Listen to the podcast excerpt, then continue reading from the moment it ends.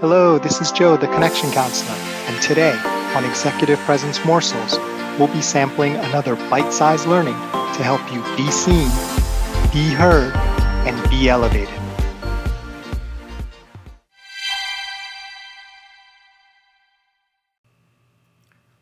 Hi, it's Joe, the Connection Counselor. I'm going to have to apologize in advance.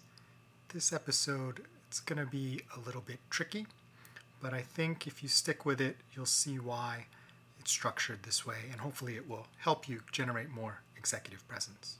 So I'm going to ask you a trick question, but I want you to honestly think about it and answer it. So the question is whose fault is it when you have no executive presence? Right? Whose fault is it? So the obvious wrong answer would be to say that it's someone else's fault, right? Because you think that I'm going to say, well, it's your fault and your responsibility. Well, taking ownership of that and saying your fault, it's also wrong, right? In actuality, it's not their fault and it's not your fault. It's nobody's fault because executive presence is not about fault. It's about fit and the result of executive presence, which occurs between the two of you. So both of you have to be agreed on that. Now, and here's another tricky bit even though it's not your fault, who has the power to change this? Take a second to think about it. Who has the power to change this non executive presence situation? The obvious answer might be to say that it's you. I have the power. Well, in actuality, it's not you. Well, it is you, but it's also them. The power is in both your hands because executive presence only happens when both parties are on the same page. Now, and here's the most important part. Now, I'm not trying to oversimplify and say it is easy or even always immediately possible to make that change. All I'm trying to do is point out that you are choosing staying over going. Now, your reasons may be good, but if we want to have our own power and integrity, we have to own up to the fact that we and we alone are making that choice. Not our parent, kids, the economy, spouse or partner, friends, societal expectations, or any other external force. It's like that show, Who Wants to Be a Millionaire, where the host asks at the very end, Is that your final answer? So once we understand who controls executive presence and how we can impact that, it gives you a better opportunity to maximize your opportunities to have executive presence. And I would say, maybe even more importantly than having executive presence, exerting and understanding the power that you have over your own life by the choices you make, whether to stay, whether to go, and if you stay in a situation, how long it makes sense to stay in that situation. Well, thanks for listening to Executive Presence Morsels. My name is Joe Kwan, the Connection Counselor.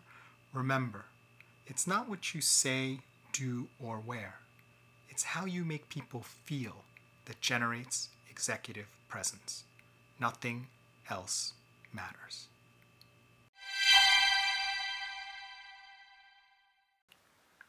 If you'd like, please stay tuned for a preview of tomorrow's episode brought to you by our sponsor.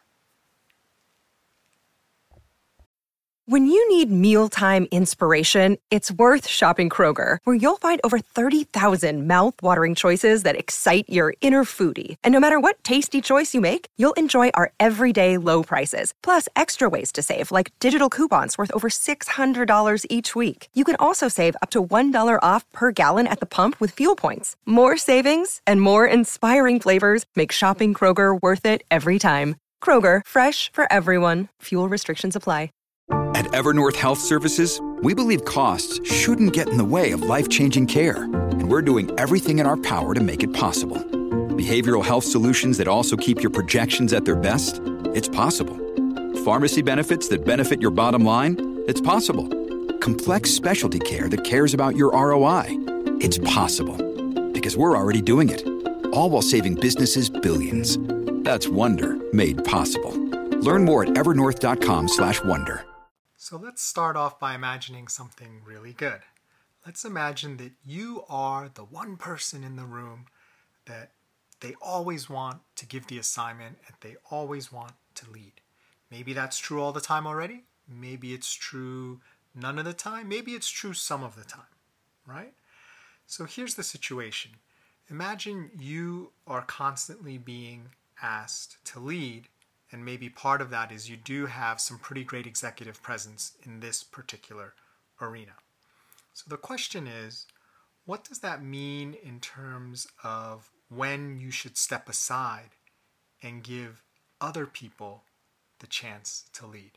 And I feel like a lot of people who are technically strong and as they start to become managers, right, your reward for doing the job really well in most organizations is, oh, good look, you get to manage a bunch of people who used to be doing your job, right? And the challenge there is you can actually do the job of a lot of the people you're managing. Sometimes you can do it a lot better than they can, which is why you were given the position to manage them. However, your new job is not to do your old job plus oversee other people who do your job. Generally, it's to manage the people who are doing the job that you used to do. So then we get to the D word, right? The big bad D word delegation. That becomes a big part of your job. And I'm curious, how comfortable are you delegating?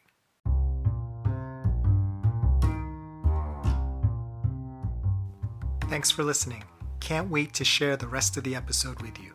Join us next time for another tasty executive presence morsel.